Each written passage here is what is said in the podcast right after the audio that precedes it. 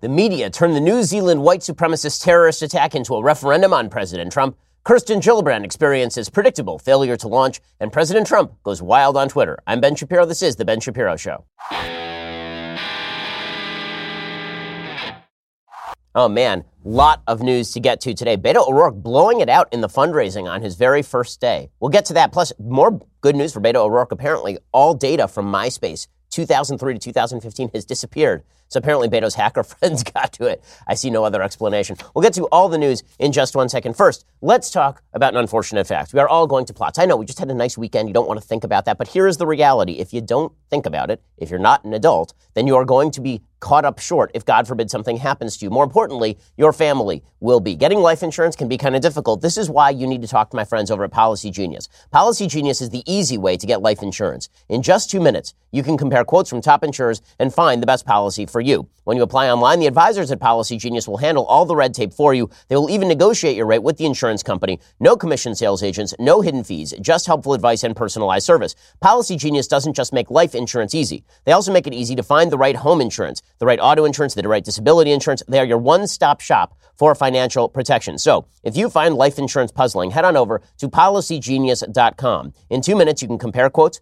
Find the right policy, save up to 40% doing it. Policy Genius is the easy way to compare and buy life insurance. Once again, that is policygenius.com. Be responsible. Go get some life insurance right now. You can take care of it. Just pause the podcast and take care of it right now. Policygenius.com. Policy Genius, the easy way to compare and buy life insurance. All right. So last Thursday night, obviously, Western West Coast time, there was this horrible, evil terrorist attack in New Zealand. A white supremacist goes to two mosques and shoots and kills now 50 people. The death toll has been raised to 50. And the entire West mourns because this is an act of evil.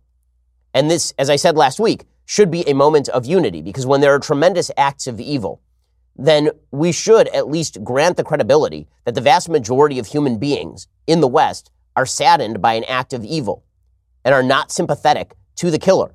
How many people did you see who were sympathetic to the evil white supremacist, white supremacist murderer on Friday. Did you see any? There really, pretty much nobody, pretty much nobody.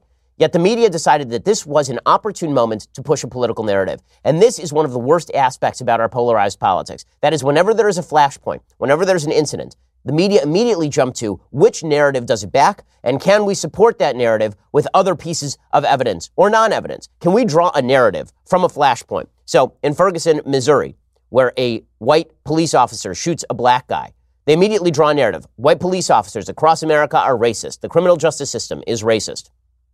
In the United States, when there is a shooting on a congressional baseball field, however, and Bernie Sanders is the person whose name is in the killer's mouth, then it's not about Bernie Sanders. It's not about Bernie Sanders' large scale radical rhetoric.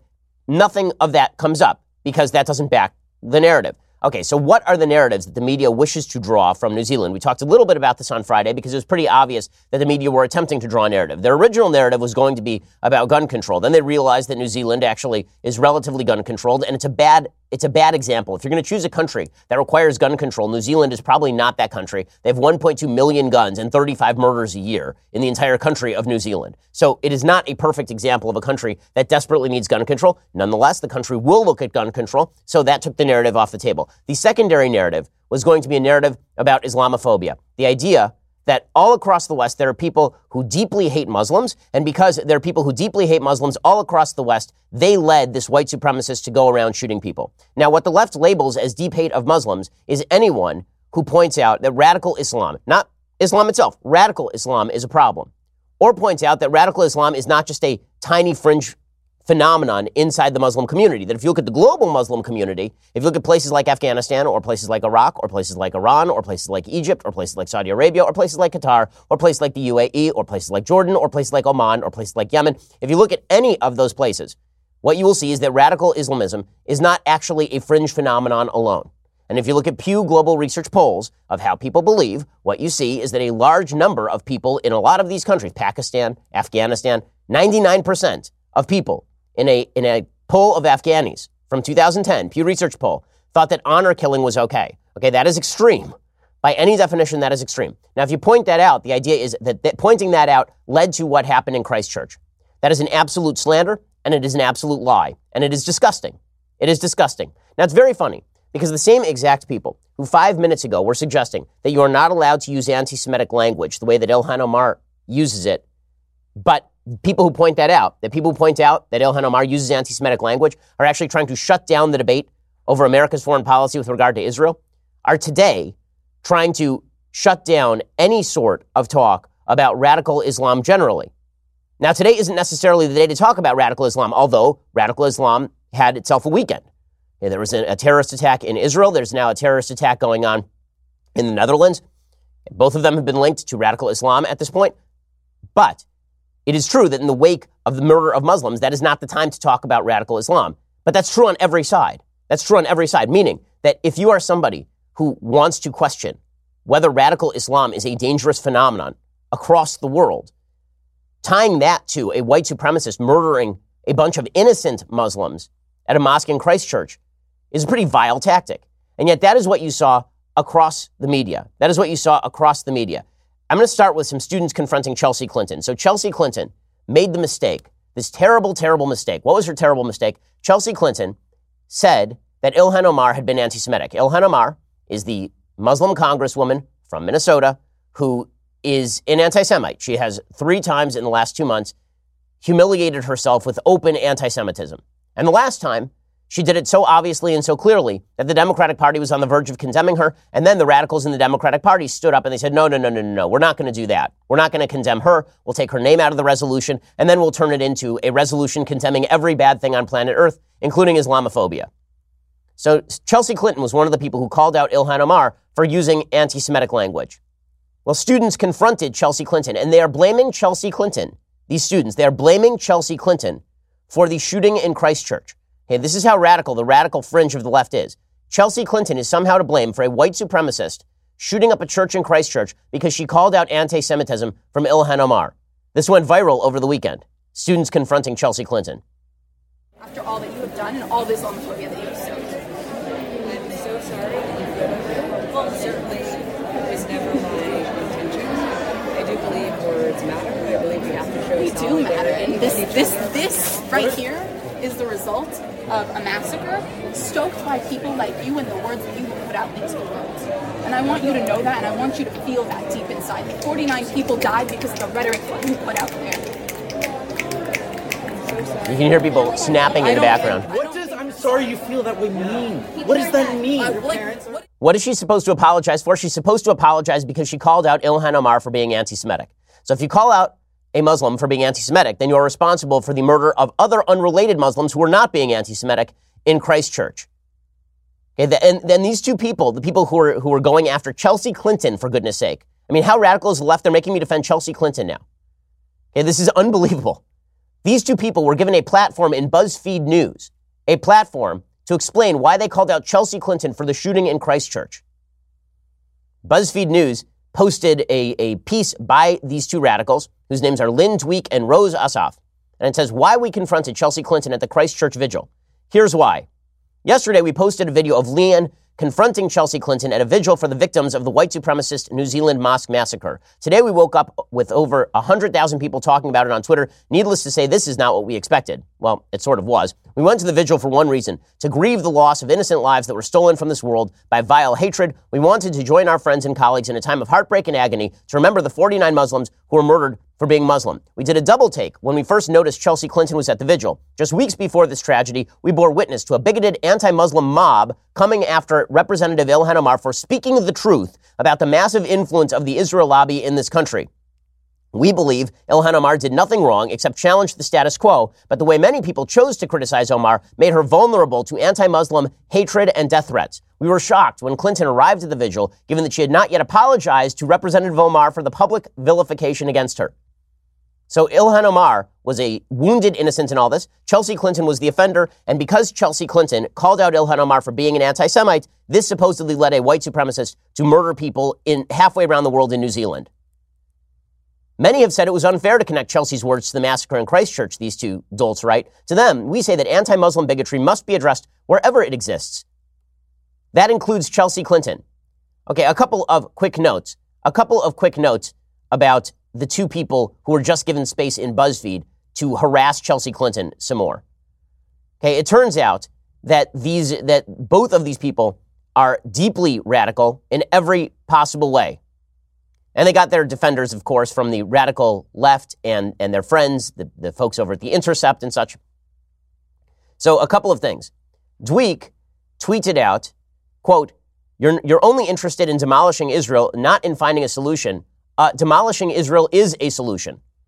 So the same people who are calling out Chelsea Clinton for supposedly being anti-Islam, for calling out Ilhan Omar, are themselves deeply anti-Semitic to the point where they are calling for the full demolition of Israel. The full demolition of Israel. It's unbelievable. Okay, and the other woman who wrote this repeatedly used the term, the F word, for, for gay people in the United States. But those people were given a platform by BuzzFeed News. It's just wonderful. And th- this sort of dishonesty was endemic in the media. Endemic. Okay, Linda Sarsour did the same thing. Linda Sarsour, radical anti-Semite, and by the way, friend to terrorists.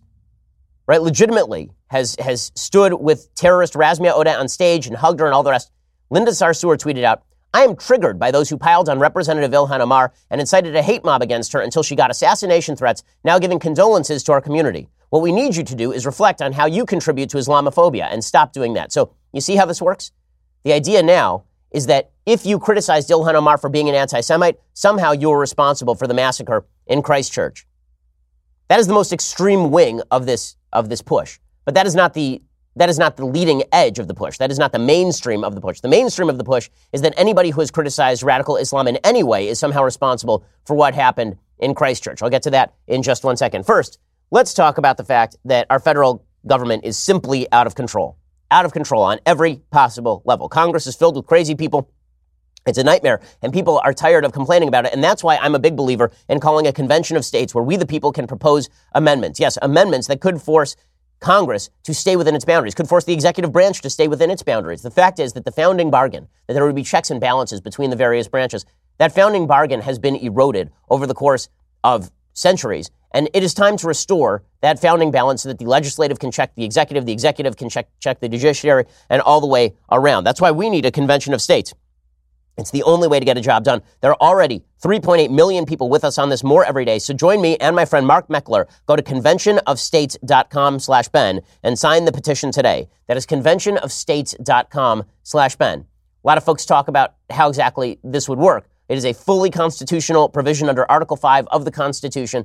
It was designed to work this way. It hasn't been taken advantage of, but now is the time for us to stand together and restore some of those constitutional balances and checks. Conventionofstates.com slash Ben to sign the petition today. Conventionofstates.com. So as I say, the most radical wing of the, of the left is suggesting that people like Chelsea Clinton are responsible for Christchurch. The mainstream of the left is suggesting that people like Sam Harris and I are responsible for Christchurch. And so there's a piece over at the New York Times in which a guy named Omer Aziz writes a piece called Our Brother, Our Executioner.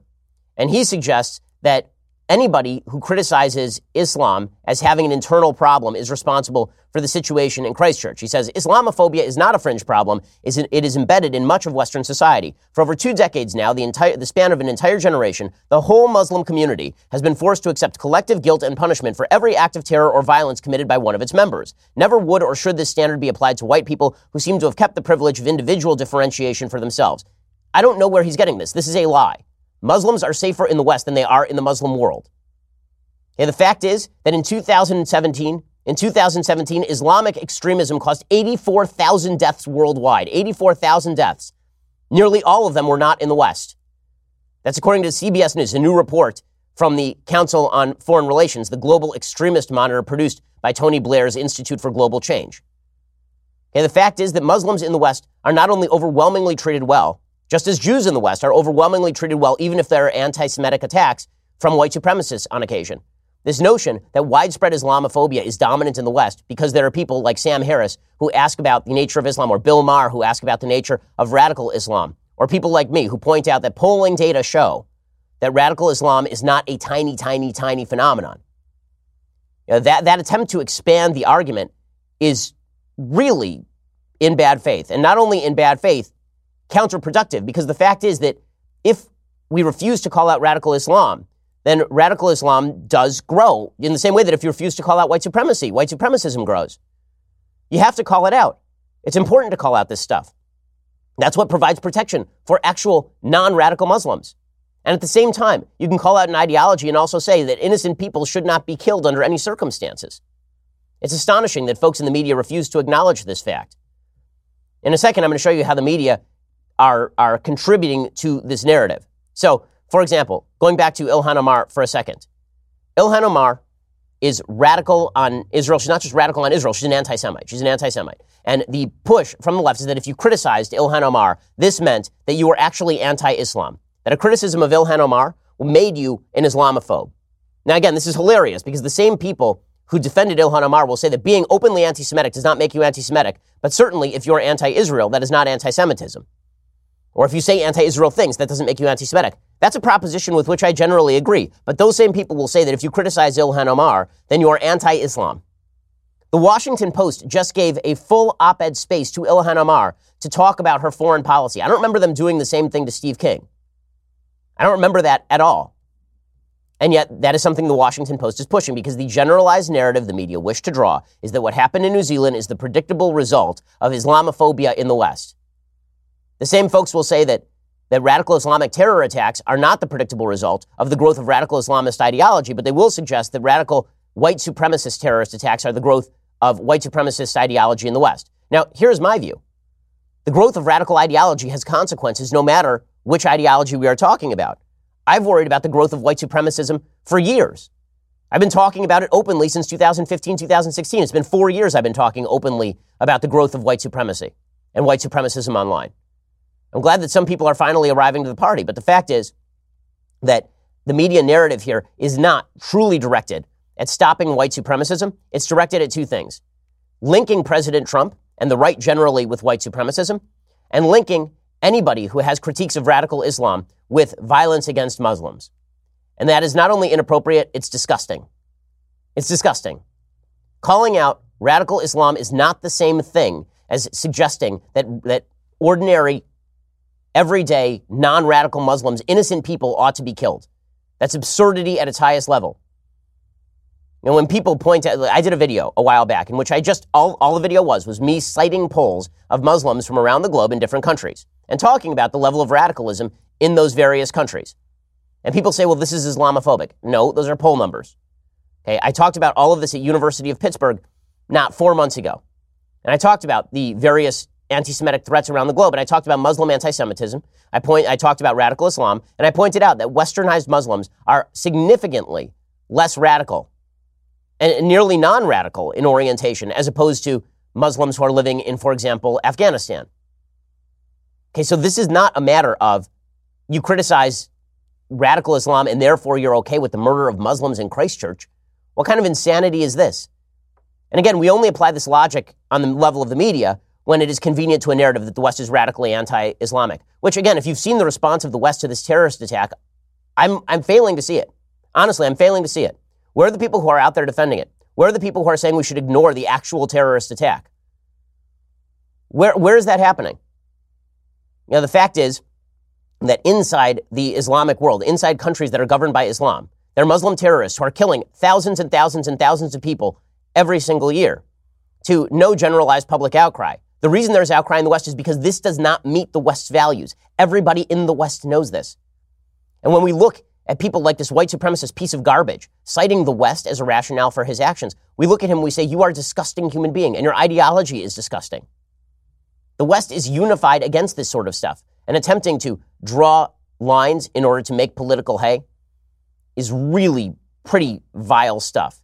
Now, the easy in for a lot of folks on the left is, of course, attacking President Trump. And that's because President Trump is a, is a clod who says cloddish things. But if you're going to blame President Trump for the shooting in Christchurch, I don't know how you get there. I really don't know how you get there. Unless you are also going to blame Bernie Sanders for the congressional baseball shooting. You're going to have to explain how President Trump called for violence against people who go to mosque. Because Bernie Sanders used radical language against everybody who doesn't agree with him on economics or climate change. We don't blame him for the congressional baseball shooting. Does that mean that his language is appropriate? No. Does it mean that President Trump's language is appropriate? No, it doesn't. But trying to link him to white supremacism and shooting attacks in New Zealand is really pretty gross. And not only is it gross, it's exactly what the shooter wanted. So I said last week that we shouldn't discuss the manifesto. We shouldn't go out of our way to talk about the the disgusting ideas in this killer's manifesto. And I meant that because that's what he wanted. What he wanted was for his ideas to get out there. I was perfectly fine and, and more than fine. I thought it was important to label this a white supremacist terror attack on Muslims. I was very clear about this last week, but I didn't think that it was necessary to go into the details of his manifesto specifically because he says in the manifesto that he wants to divide Americans from each other. He wants to divide people in the West against each other. And so he was using his manifesto to do this. And the media were complicit in that. They decided they were going to jump on this too. And they were going to cite a line in which he said that he admired President Trump. And they were going to use that as a way to suggest that everyone who supports President Trump, as well as President Trump himself, is somehow responsible for what just happened in Christchurch. Here's an entire montage of people in the media racing to blame President Trump for an action he had nothing to do with. The shooter, according to these reports, specifically invoked our president as an inspiration. There's an intolerance that's being spread in this country, in this world, and it comes from the political dialogue. Let's be clear, it comes from political leaders. Words have consequences, like saying we have an invasion at our border. The language he uses in this manifesto is all about invaders. It's also language that President Trump used in a campaign ad before the midterm election. Yeah. You have a president who, when he was a candidate, talked about banning Muslims from entering this uh, this country. So this is a president um, who has given plenty of rhetorical ammunition, I think, to terrorists like this. Okay, a couple of things. One, you'll notice that a bunch of these media figures and political figures like Bill de Blasio are out there citing President Trump's calling the southern border an invasion as a rationale for all of this. This wasn't an attack on illegal immigrants, number one. Number two, I can disagree with the president on his use of the word invasion. I don't think this is an invasion. I've forcefully spoken out against that sort of language. But to link the president's border policy with the shooting of Muslims in New Zealand, forgive me if that seems like a bit of a stretch. Now, in a second, we'll get to President Trump's rhetoric itself, the quote unquote Muslim ban, and all the rest. First, let's talk about Bravo Company Manufacturing. When the founders crafted the Constitution, the first thing they did was to make sacred the rights of the individual to share their ideas without limitation by the government. The second right they enumerated was the right of the population to protect that speech and their own persons with force. You know how strongly I believe in these principles. I'm a gun owner. Owning a rifle is an awesome responsibility. Building rifles is no different. Bravo Company Manufacturing was started in a garage by a Marine veteran more than two decades ago to build a professional grade product that meets combat standards. BCM believes the same level of protection should be provided to every American, regardless of whether they are a private citizen or a professional. BCM is not a sporting arms company. They design, engineer, and manufacture life saving equipment. They assume every rifle leaving their shop will be used in a life or death situation by a responsible citizen, law enforcement officer, or a soldier overseas. Every component of a BCM rifle is hand assembled and tested by Americans to a life saving standard. To learn more about Bravo Company manufacturing, head on over to BravoCompanyMFG.com. That's where you can discover more about their products, special offers, and upcoming news. That is Bravo Company mfg.com. If you need more convincing, check out videos about them at youtube.com slash Bravo Company USA. That is Bravo Company USA, Bravo Company mfg.com, youtube.com slash Bravo Company USA. So as you see, the media are attempting to broaden the narrative. So it starts at the very outer edge with Chelsea Clinton is responsible for Christchurch because she said mean things about Ilhan Omar, who's an anti-Semite. And then it was moved into everybody who has ever said anything about radical Islam is responsible for what happened in Christchurch. And now it's President Trump is personally responsible for what happened in Christchurch because of his language about invaders, because of his language about the invasion of the country. And Don Lemon on CNN was trying to say this. He was saying that the New Zealand terrorists looked up to Trump, and therefore this is President Trump's fault. Suspect in the murders of at least 49 people at two mosques in New Zealand posted a manifesto online before staging his rampage.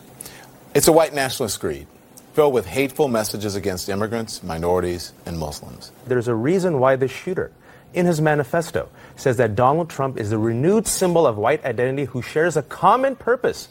What could be the common purpose that the President of the United States of America, Donald Trump, who says, I think Islam hates us and calls Mexicans rapists and criminals, could have with the white nationalist shooter who shot and killed 49 people. I think it's fairly obvious. There's a couple of things that are right, and there, there's there's Don Lemon. It's totally obvious what the connection would be. Okay, a couple of things. One, is President Trump's language good on this stuff? No. Has it been good on this stuff? No. I condemned it when he said it way back in 2015 when he was talking about Muslim, um, when he was talking about a full-on Muslim ban. We said it's time to ban Muslims from the country. I said that is stupid and wrong. By the way, his actual practical ban is not a Muslim ban. Only five of the seven countries on the travel ban are Muslim, and they are the same seven countries named by President Obama. So that, so the actual policy implemented is not reflective of the language. Was the language good? No, the language was never good.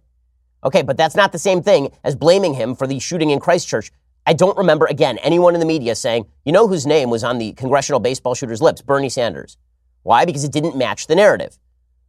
Yeah, we can condemn language, and we should condemn bad language, but trying to blame bad language for a white supremacist shooting people in Christchurch is, is a real attempt to tear apart our civilization. It really is. We should be condemning bad ideologies. We should be actively fighting those bad ideologies. But that is not the same thing as blaming President Trump for an event he did not have anything to do with over in New Zealand. And of course, the, the goal here is to proclaim that everyone who then supports President Trump is also a white nationalist. Now, let, let's be clear about this. President Trump has, of course, condemned what happened in Christchurch. Here's what President Trump had to say about it when it happened. I think it's a horrible event. It's a horrible thing. I saw it early in the morning when uh, I looked at what was happening in New Zealand. I just spoke, as you know, to the Prime Minister. I think it's a horrible, disgraceful thing and a horrible act. Okay, obviously, President Trump is not big in favor of, of all of this. But with that said, should the president give some sort of address on the nature of radical Islam versus regular Islam? Should he give an address on why Muslims are full fledged citizens of the West? Sure, I don't see why not. I mean, the guy's got time, obviously. He's tweeting like crazy. I think that that would be a good thing for the President of the United States to do. But make no mistake, the media's goal here is not to actively tamp down the aspirations of the white supremacists. They are parroting his claims so that they can use them for politically divisive purposes. They're doing exactly what the white supremacists wanted them to do. He says so in the manifesto itself. It was enough to simply call out and say, listen, white supremacism is evil.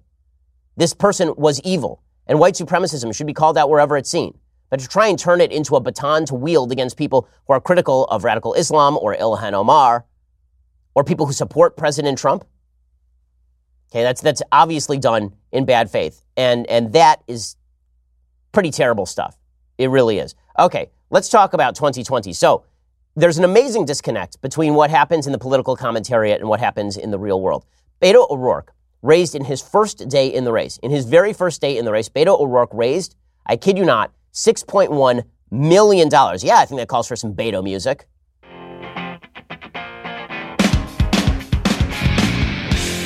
That's right. All right. So Beto O'Rourke raised $6.136 million in online donations from all 50 states on his very first day. That is the number one total. It tops the $5.9 million one day haul for Senator Bernie Sanders.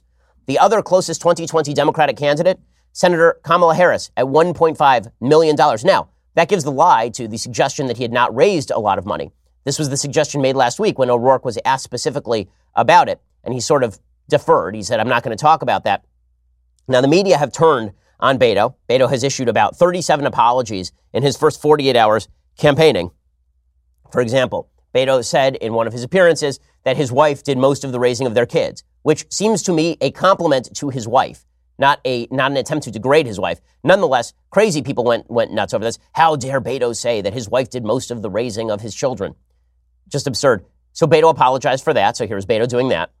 It's it's absolutely valid criticism, and it's constructive criticism. It, it, it has already made me a better candidate. Not only will I not say that again, um, but but I'll be much more thoughtful going forward in, in the way that um, I talk about our marriage and, and my ham-handed attempt to try to highlight the fact that Amy has uh, the lion's share of the burden in our family. That she actually works, um, but is the primary parent in our family, especially when I served in Congress, especially when I was on the campaign trail. Should have also been a moment for me to uh, acknowledge that that is far too often the case. Okay, so there's Beto apologizing. If you don't, if you can't get enough of Beto apologizing, I have some more for you. So here's Beto apologizing for his failure to acknowledge his own white privilege. So this will be the Beto O'Rourke apology tour. Uh, as I've shared with, with others, and certainly became uh, a topic of conversation in the Senate campaign, I have been arrested twice in my life. Uh, one for attempted criminal trespass, and another uh, more graver offense of driving while intoxicated. Those mistakes didn't end up defining me or narrowing my options in life. And it's not because I'm a great person or I'm a genius or I figured anything out. A lot of it has to do with the fact that I'm a white man, uh, that I had parents who had the cash to post bail at the time. A, a lot of people don't have that. Okay, so there's Beto apologizing for being a white male, so that's very exciting for him as well. Now, the media have been jumping on this. Wow, look at all of Beto's gaffes, so many gaffes. Here is the problem. They already let Beto out of the cage. Okay, Beto is out of the cage. You spent two years building him up as a Senate candidate against Ted Cruz, and now you want to shove him back in the cage because you don't want him to be the nominee. Too late, my friends. You built it, you bought it. Okay, we'll get to more of that. I will prove this to you in just one second. But first, you're going to have to go over to dailywire.com and subscribe. So for $9.99 a month, you can get a subscription to Daily Wire. Also, before I go further with the subscription pitch, let me note that my new book, The Right Side of History, details the crisis of purpose that is happening right now in Western civilization. If you want to know how we got here, how we can get back, pre-order today at Amazon, Barnes & Noble, any major bookseller. I cannot wait to share it with you. I'm going to discuss it at length on the show tomorrow. We have a big event happening at Reagan Library as well tomorrow. I know that it's been pre selling like crazy, and I hope that you buy a copy. I really think it's an important work, and I think that in a time when the West itself is being seen increasingly as a bad thing, when people are attacking the West or when people are deliberately misinterpreting the West to mean racial, tribal polarization, it's important to know what the West was originally supposed to be about, how it has broadened over time, and how it has become better over time, and how it has made the world a better place. Go check it out, The Right Side of History. That is available right now at any of your booksellers. Also, you can check out, if you want a signed copy, you can go get one at premiercollectibles.com slash Ben Shapiro. We're doing a live book signing tomorrow. And if you buy a signed copy of the book, then we may answer your question, actually. You don't have to be a subscriber for that. But you should subscribe. Why should you subscribe? Well, for $9.99 a month or $99 a year, not only do you get this podcast live on video, like the entire thing, you also get two hours more of me every single day on demand, commercial free. I mean, that's a lot that we are putting out there for you. And you get to ask questions and you get to have, if you spend for the annual subscription, you actually get this the very greatest in beverage vessels, the leftist tears hot or cold tumbler. You can go check that out right now. It's pretty awesome. You will enjoy it. So go check out all of those wonderful things. Subscribe over at YouTube and iTunes. When you subscribe, by the way, you also get our Sunday special early. You get it on Saturdays, which means you could have seen me with Dr. Phil on Saturday as opposed to waiting to just hear it in the audio on Sunday all sorts of great stuff coming up. And I can't wait to share it with you. So go check it out right now. YouTube, iTunes, leave us a review. We always appreciate it. We are the largest, fastest growing conservative podcast and radio show in the nation.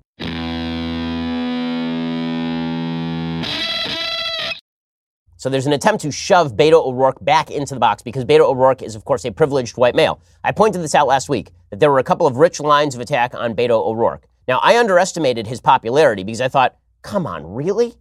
Like this guy? Him? I sort of feel like Michael Bluth in, in Arrested Development looking at his son's girlfriend. Her?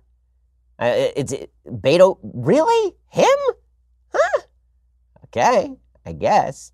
But here's the funny thing about this the media, who are now attempting to paint Beto O'Rourke as a child of privilege who doesn't actually have any positions on the issues, they made him. So you'll recall all the way back to 2016. I know you're older than, th- than four years old. So you'll remember all the way back to 2016 when the media did the exact same thing with, with President Trump, hilariously enough, against Ted Cruz. They figured, okay, we'll build up President Trump. We'll spend a billion dollars in free media coverage on Donald Trump because dude's a joke and people will figure it out. And eventually, they'll decide that they're not interested in him. But first, we can use him to get past some of the more serious Republican candidates. And then by the time they tried to push him back in the corner, they couldn't. Well, nobody puts Beto in a corner. Nobody puts Beto in a corner. Hey, Reuters this is the best evidence ever. So Reuters is now coming out with this story about how Beto O'Rourke, when he was a teenager, was into hacking.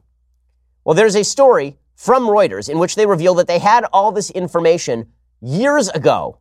Quote, Reuters reporter Joseph Menn exclusively revealed on Friday that Democratic presidential candidate Beto O'Rourke belonged to one of the best known groups of computer hackers as a teenager.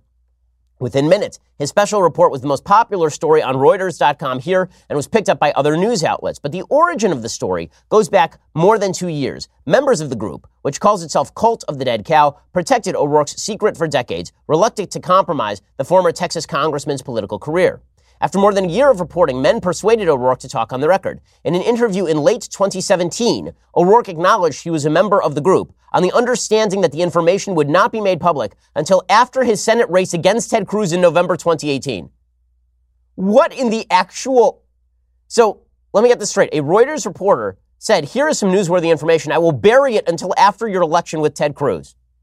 Hey, that's what the media were doing with Beto all along. They were building him up. Beto is indeed a lightweight one of President Trump's favorite terms. Beto O'Rourke has no original thoughts. Beto O'Rourke is not a, a shining example of deep thought. Honestly, if you want somebody who is capable of intelligent thought on the Democratic side, side of the aisle? It seems to me the most intelligent candidate on the Democratic side of the aisle is that mayor of South Bend, Pete Buttigieg.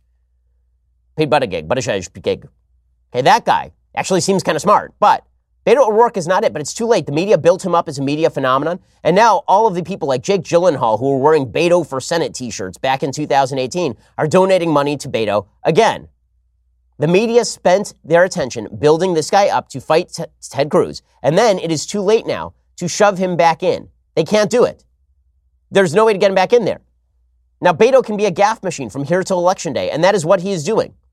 For example, Beto said yesterday, like offending everyone on every side of the aisle, that if you have an AR 15, you should be able to keep your AR 15, but you shouldn't be able to buy a new AR 15, which makes no sense to anyone infiscated in either gun confiscation or protection of Second Amendment rights. But here is Beto making that claim yesterday. We allow people in this country to buy weapons that were designed, engineered, and sold to the United States military for the express purpose of killing people as effectively as possible in as great a number as possible. Now, if you own an AR 15, keep it. Continue to use it responsibly and safely. I just don't think that we need to sell any more weapons of war into this public.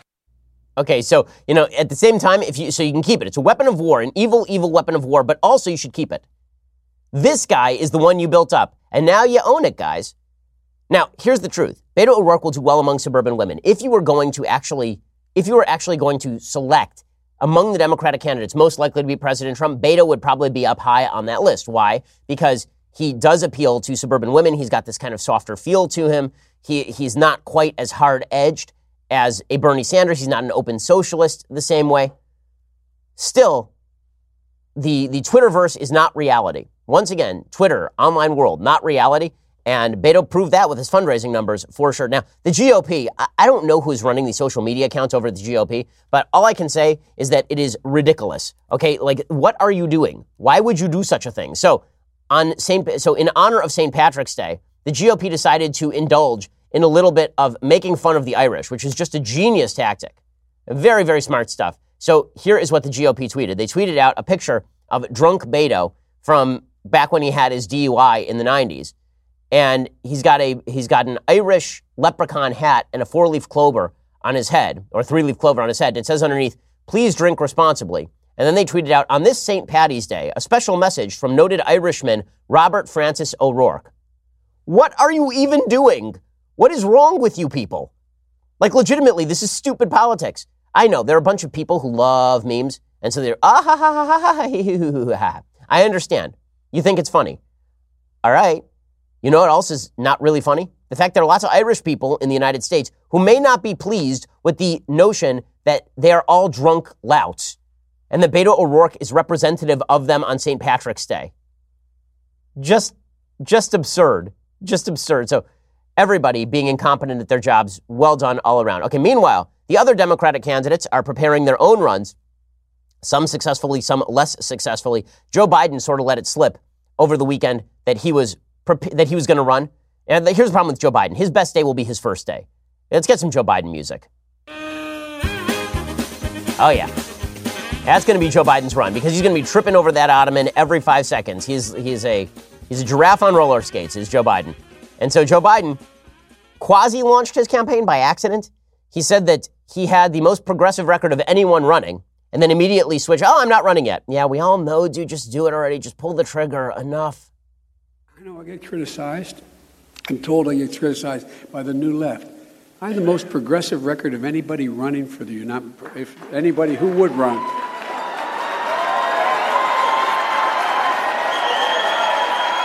I didn't mean.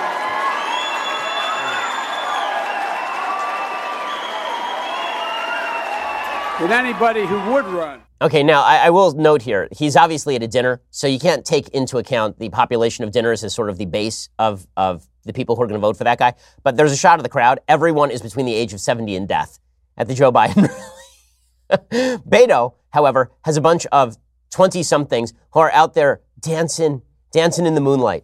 So, not good news for Joe Biden. Beto may have stolen his thunder. Meanwhile, Cory Booker is attempting to go as radical as possible in an attempt to fend off Kamala Harris. It's basically like watching the Hunger Games, this, this version of the Democratic primary. There are one million candidates and only one will survive. Let's get some Spartacus music. There he is. Ah, Spartacus Cory Booker. What a wonderful dude. So, Cory Booker, he came out over the weekend and he was trying to prove his, again, progressive bona fides that he is a fighter. And the thing about Cory Booker being a fighter is that Cory Booker is constantly, endlessly manipulative. And so, whenever he says something, you can feel the gears turning. Well, over the weekend, he explained that it was not just enough not to be a bigot, you have to be an anti bigot. It's not just enough to say, I'm not racist, you have to be an anti racist.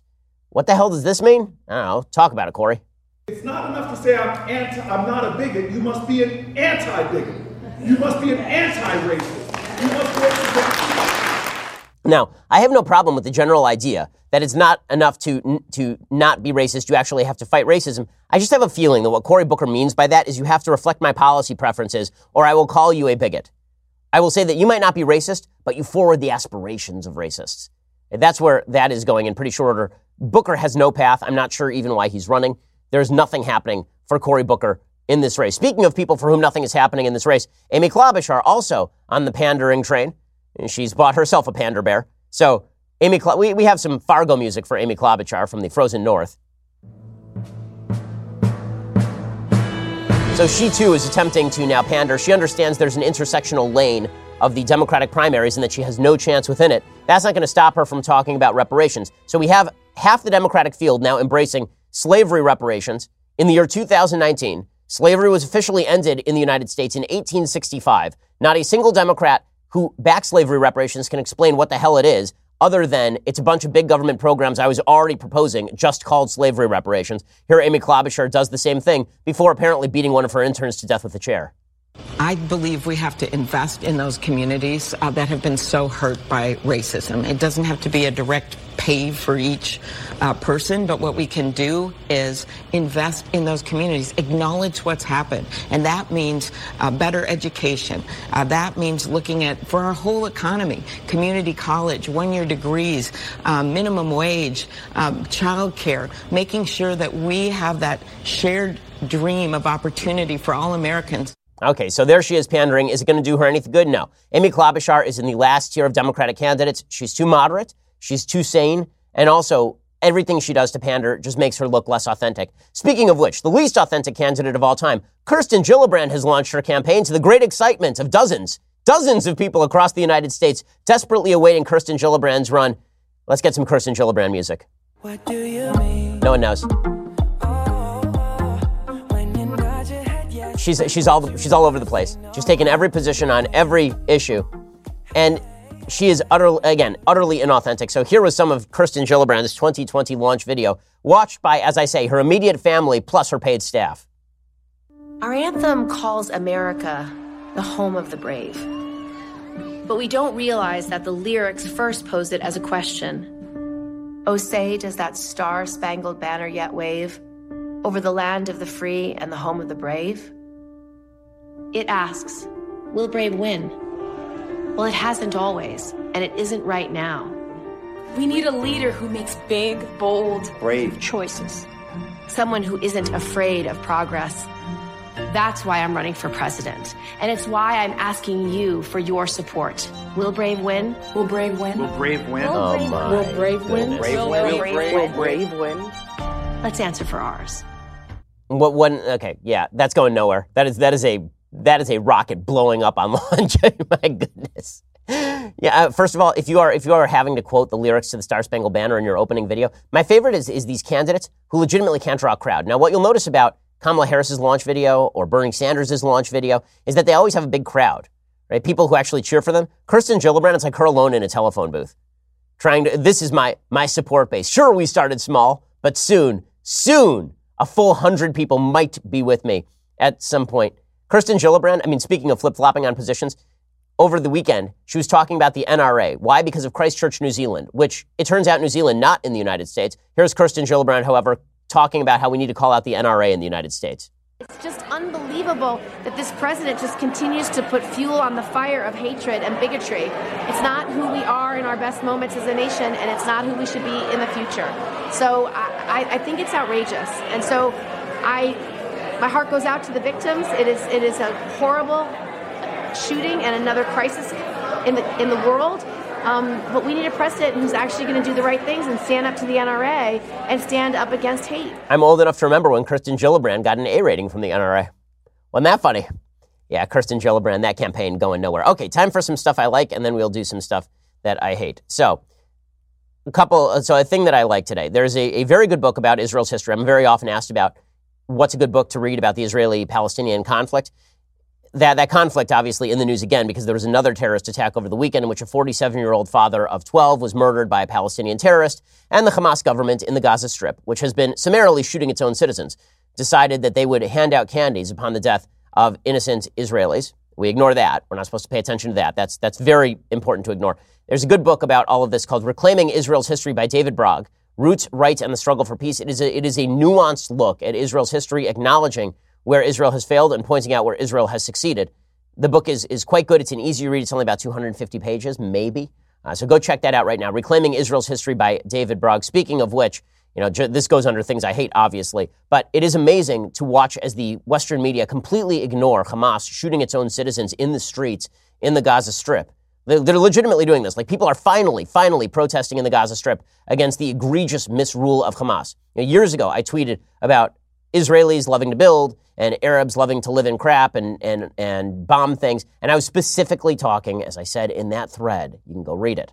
I was specifically talking about the leadership of Hamas I was specifically talking about the leadership of the Palestinian Authority that would rather its own citizens live in sewage than actually pay to better the lives of those citizens. I was specifically talking about that. That remains true. Okay, the leadership in Hamas, the leadership in the Palestinian Authority would rather line their own pockets and build terror tunnels than take care of their citizens. And now they're shooting their own citizens in the Gaza Strip. here's what that looked like.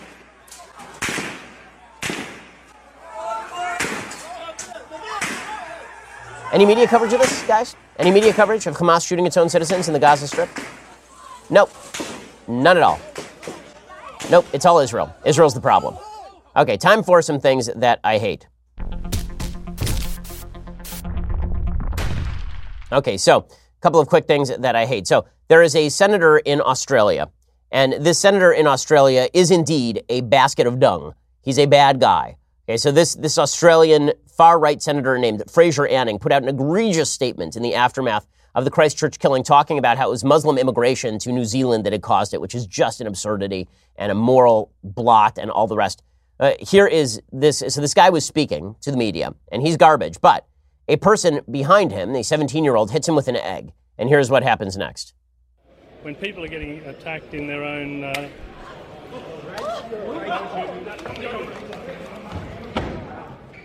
Okay, and then his guys take down the kid. Now, uh, people have, have gone crazy on the politician for this. Now, you should go crazy on the politician for his views. His views are garbage. But if you're going to go crazy on a guy for getting hit in the head with an egg and then turning around and slapping the guy who hit him with an egg, I'm not with you there.